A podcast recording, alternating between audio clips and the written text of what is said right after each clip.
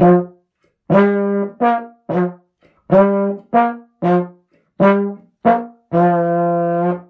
I'm Shelley. I'm Cam. And this is Translating A D H D.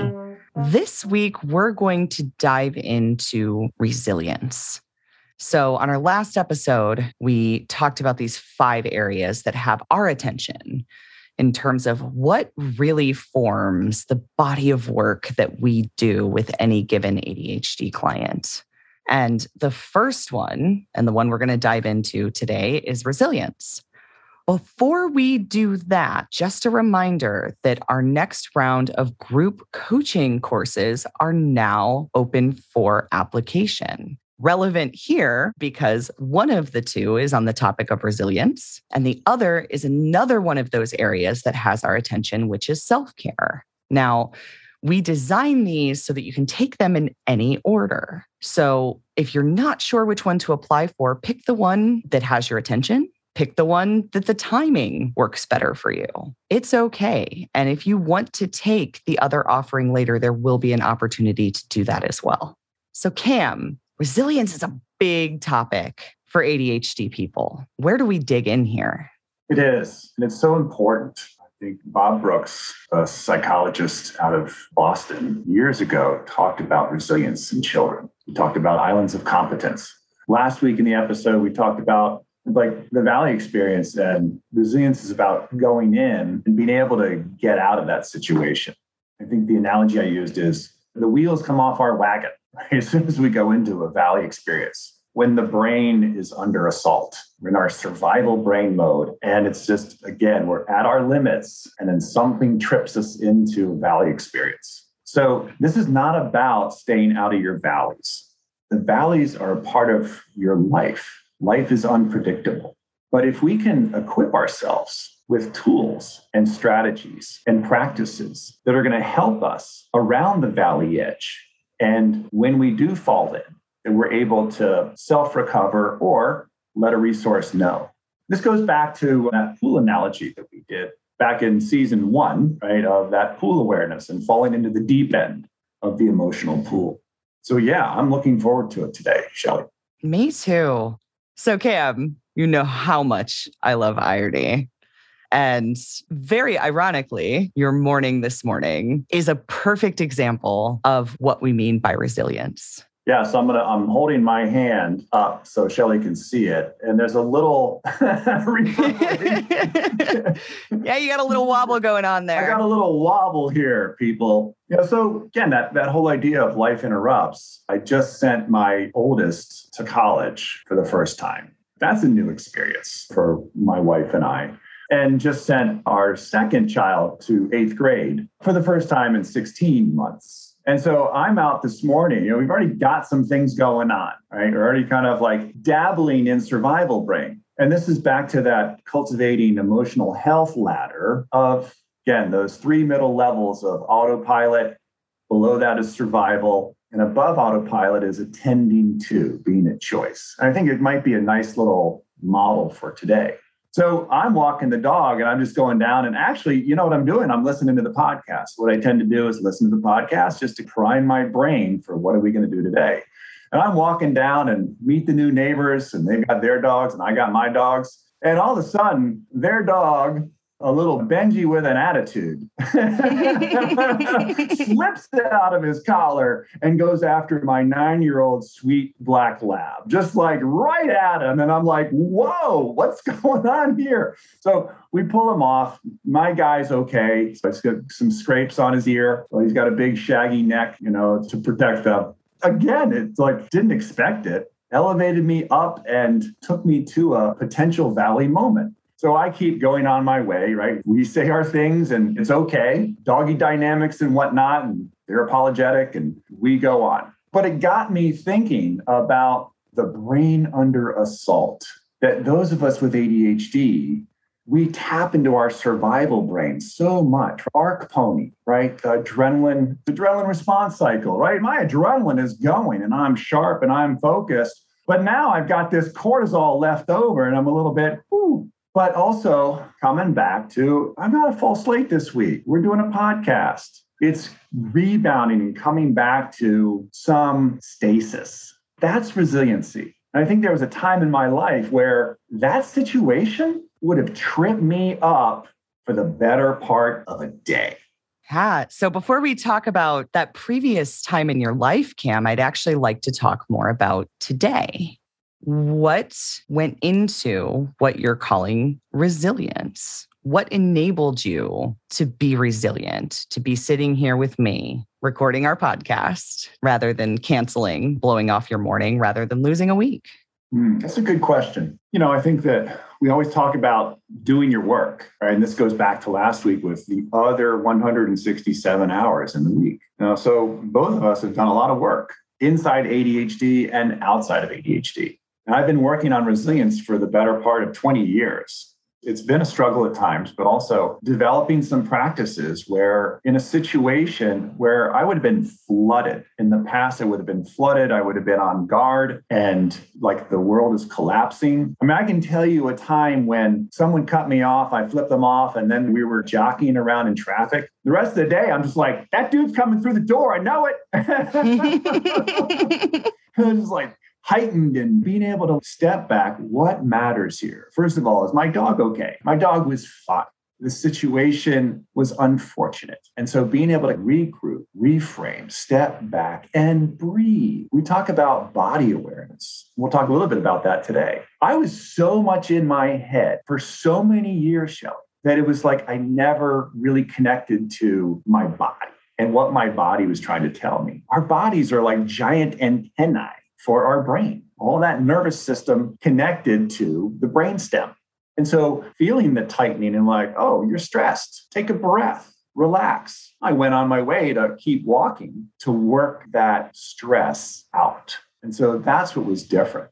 The other thing was I would have in the past gone ahead and jumped on my call with my client, jumped on the podcast with you, and not told my wife who was sitting in a long line dropping my child off. I was like, hey, here's the situation, because she would have come in and pet the dog and found blood on his ear. Right? So that kind of like, oh, let me let the people know who matter, and then cleaned up the dog. Dog was fine. Everything's good. We're on our way and getting back to some kind of a center line. I'm going to add one here. You accessed a resource in me. You asked to bump back the time that we met this morning, knowing that we build in extra time. Knowing that I know that when you make a request like that, it is because you need to make a request like that. So you didn't have to stop and explain the whole situation to me. I think I got a text that said, a new time followed by dog kerfluffle. And that oh, was enough. No, wait a sec. It was dog scuffle, I think. Dog scuffle. So now I think it would be interesting to look at how this experience might have gone differently with an earlier version of Cam. Yeah, I think an earlier version of Cam would be, again, that highly contextual brain. We're wired for association. And so if we're not tethering to positives, we're going to tether to negatives. And that's that when the brain is under assault, when we're fully in our fight flight center of the brain. And in a, an A R C situation, we're tethering to negative emotions, right? We use those negative emotions to overcome and activate for tasks and get things done. So it's helpful, it's useful, but it's also tethering to that inner critic, the inner critic and, you know, how this is going to play out. Right? So let's just say uh, Cam of fifteen years ago or twenty years ago, and that situation, I would have gone to this, oh my God, I've destroyed any kind of relationship with these neighbors, or excuse me, not that I have, but it's been destroyed, right? That I can't be, it's just, it's a non-starter, right? So taking that signal, that big signal, and playing it out into this colorful disaster scenario, that's my idea generator generating a story. Last week, we talked about Loki weaves the story. So I would have been this sort of, yeah, this is how it is. This is how it always is for me. Little victim-y. No victim here. No victim this time. So all this energy and bandwidth, people, right? This is about protecting your bandwidth. Your executive functions are working overtime to construct these stories that will never play out. And that's that, again, what's on the movie screen down in the valley playing that's got our attention. Another thing I want to notice here is that in the past, this not only would have affected your day, potentially your week, potentially longer with this ruminating and catastrophizing, it also likely would have had long-term impacts on the relationship with these neighbors, whatever that ends up being, because you have already got a story that is going to affect how you show up, what your behavior is. Can I say something really quick? Yeah. I just want to insert something. The other fascinating thing was I would have made this my fault. So that's the other thing I would have done is that somehow I was at fault, even though their dog slipped out. And it was an accident. I just want to insert that there. That's how devious that inner critic can be of like, you're the one to blame. And oh my goodness, yes, you're right. It would have just been consuming. I want to come back to that it's my fault statement because I've got something to add there. But before I do, I want to describe to our listeners what we just did. We did a little bit of coaching. And what we were really doing there is what Cam and I call developing a reflective practice. How we learn in coaching to show up differently and to create change is by developing this reflective practice. Even today, twenty years into doing this work, it's helpful to step back and look at a successful outcome and evaluate, how did I get here? And to measure progress by looking at, how might I have shown up differently, or what did my previous behavior patterns here look like? This is why we talk so much about having a different experience. One of those E's in Rebel, exposure to different experiences. Cam has years and years of exposure to different experiences here, but it didn't start there. It started with one exposure, then another. And not just exposure, but then reflecting on what happened. What enabled me to show up differently here?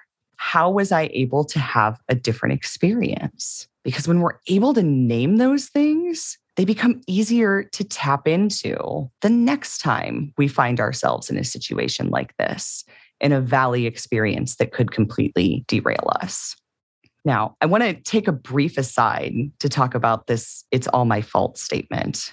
I did a Twitter thread on this a month or two ago, right after a client session that was really tough, because that's where my client was.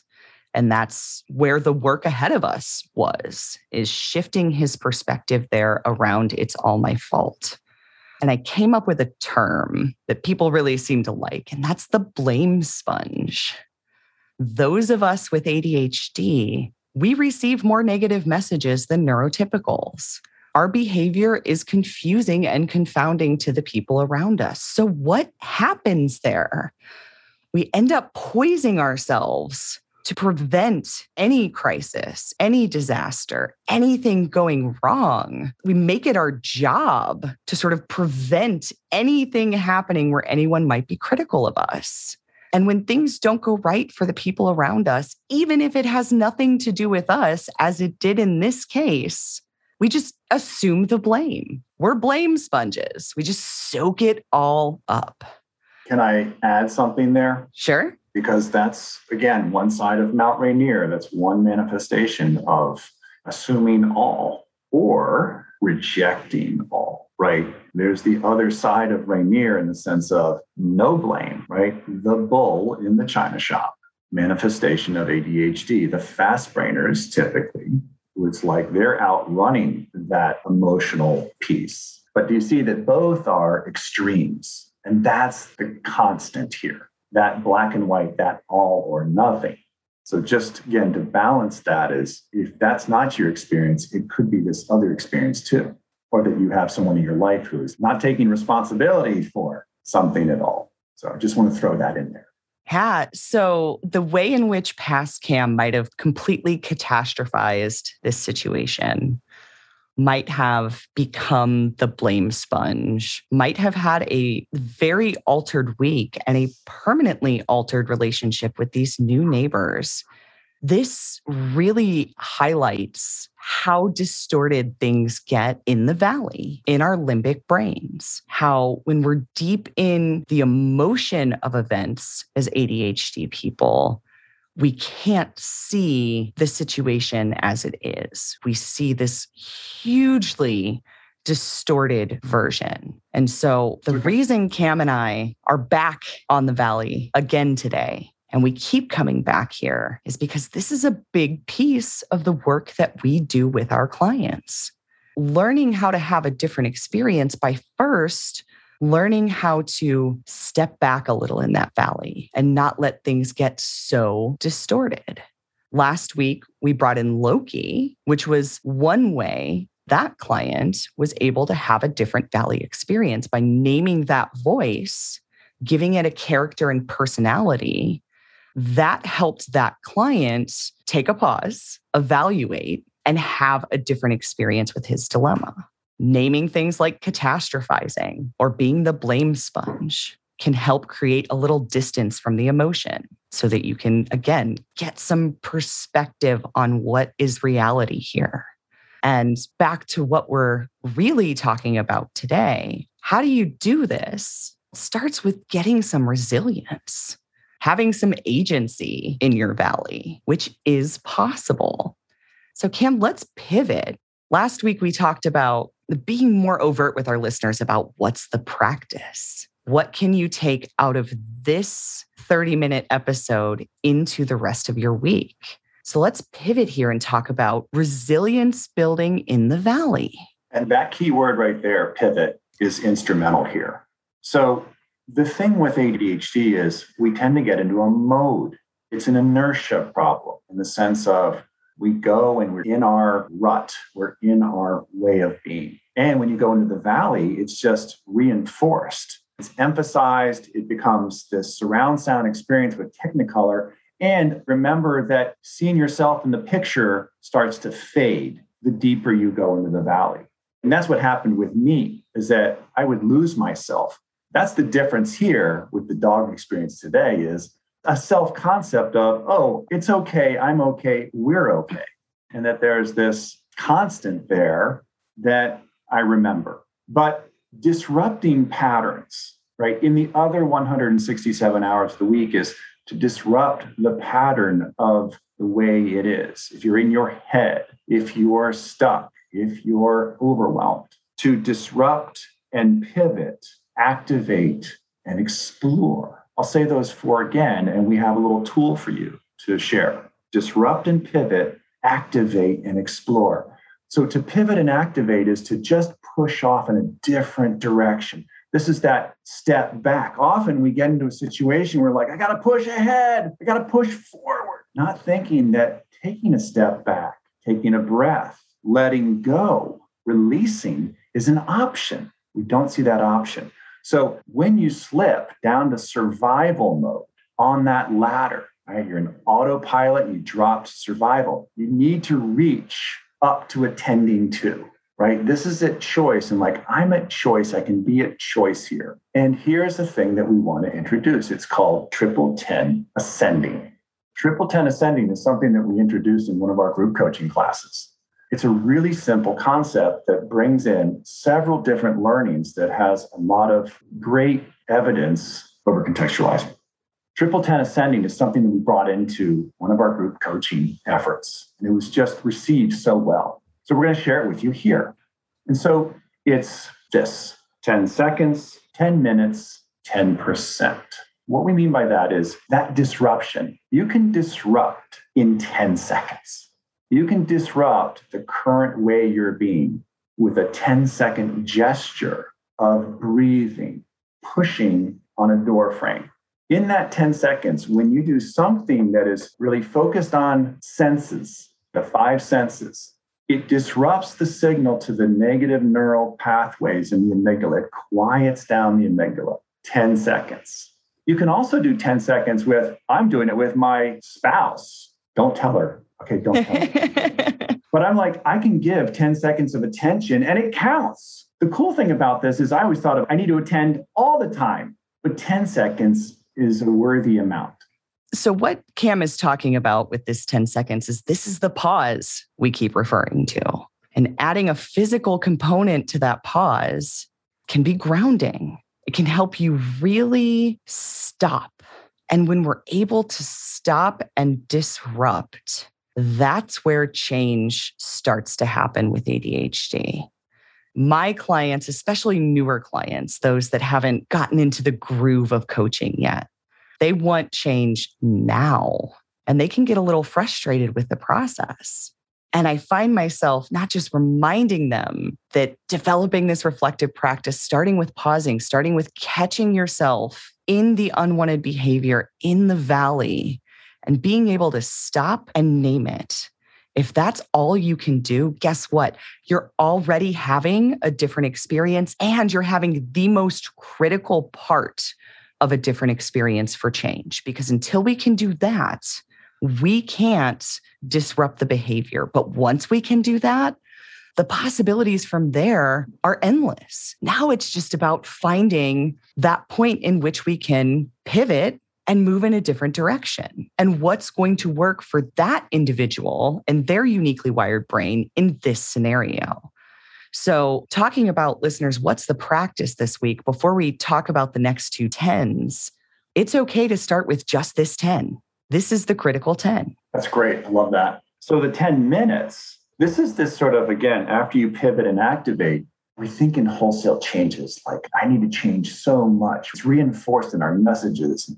You get a list from somebody of like, you know what, this is where it needs to change. Bing, bing, bing, bing, bing, bing. And with our brains, we're thinking wholesale. But if you think about the other one hundred sixty-seven hours of a couple ten minute increments, so this is the ten minutes of practice.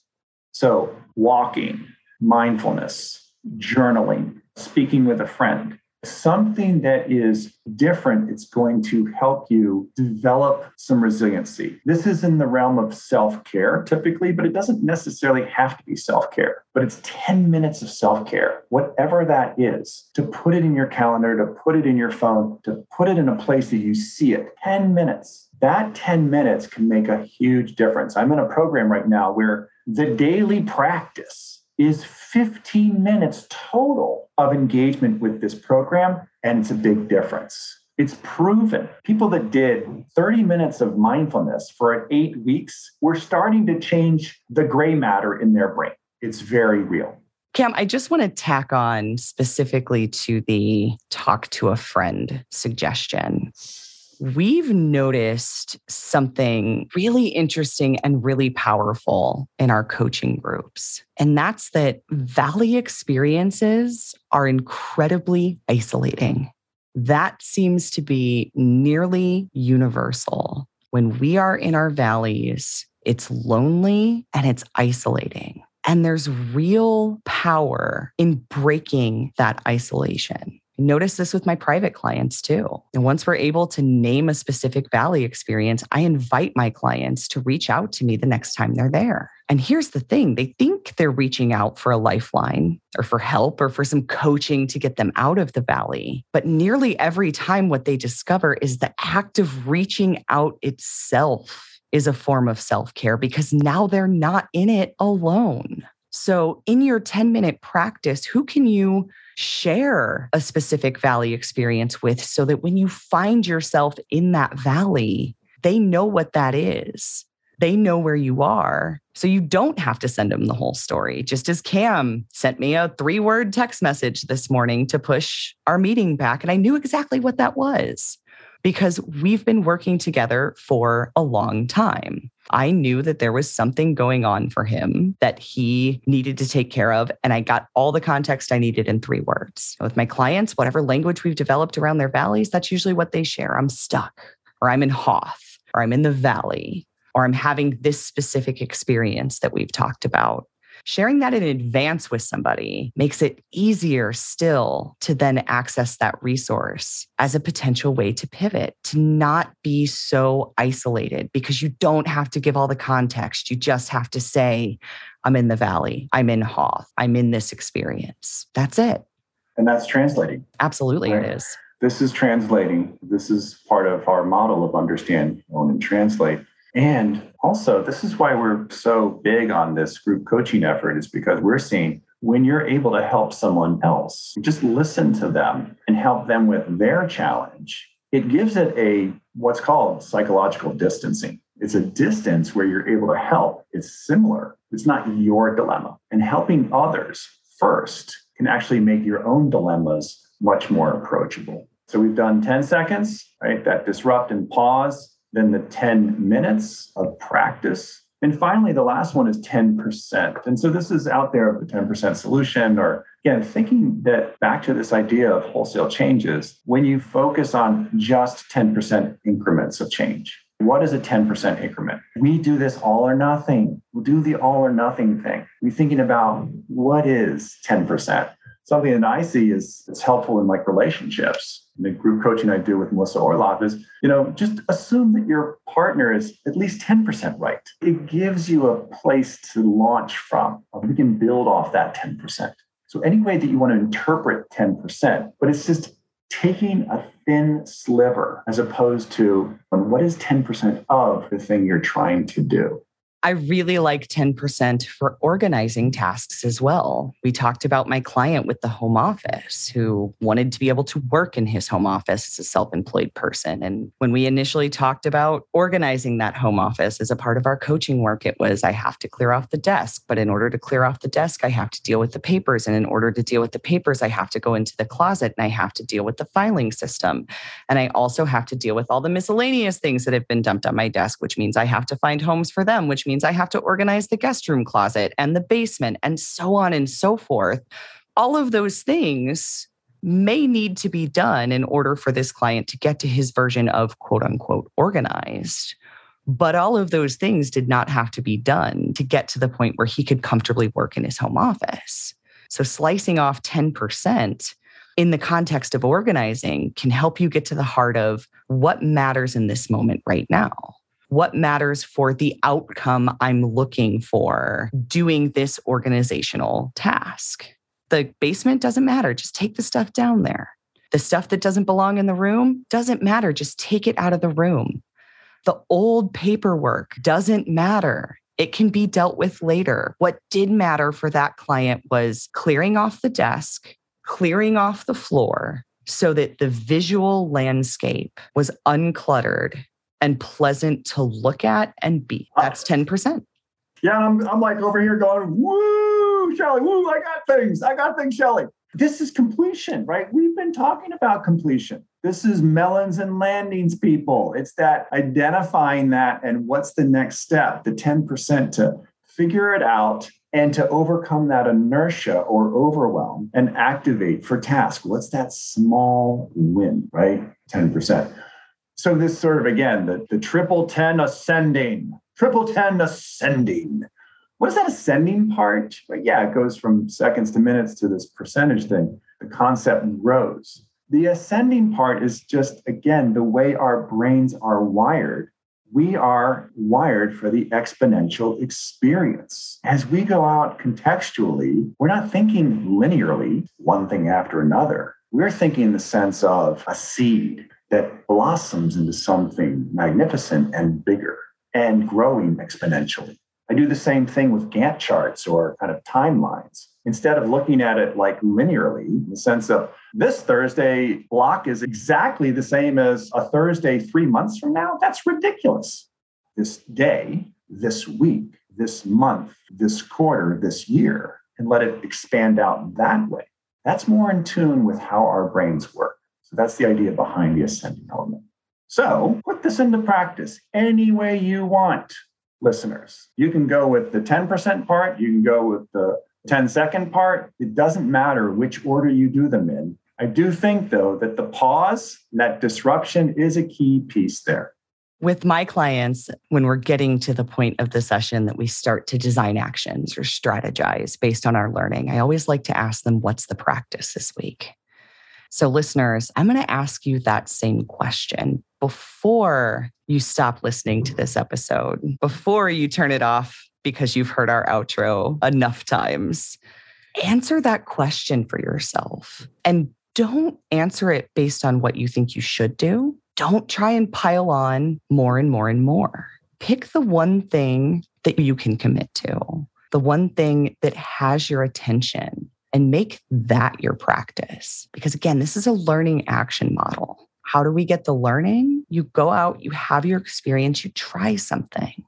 So commit to the thing that you can try. And whether or not it goes really well or really poorly or somewhere in between, the fact that you've tried and you've made an attempt means that there will be learning there for you. You can evaluate and reflect on that experience, learn from it, and try again. So that's why it's so important. Nobody's trying to be the teacher's pet here. Don't pile a bunch of homework on yourself because you feel like you ought to, or because you want to get there faster. Pick that one thing. What is the practice for you this week? And when you evaluate, be super extra kind to yourself. Because another thing, reason why this whole learning process gets disrupted is because we pile on at that moment. We evaluate with extreme criticism. And so go easy on the performance part, right? Focus more on the learning piece. What did I learn? And how can I build a better mousetrap next week? Well said, Cam. Now, before you tune out, we have a new editor and the show sounds a little different. If you have feedback to share about that, we're here to listen because we want to make sure that the show is still working for those of you that have been with us for so long. So you can always hit us up on Twitter at Translating A D H D or email us hello at translating A D H D dot com. If you're a patron, you can message us through Patreon or on the Discord server. We'd love to hear what you all are thinking about this new style that we're going with for the show moving forward. So until next week, I'm Shelley. And I'm Cam. And this was Translating A D H D. Thanks for listening.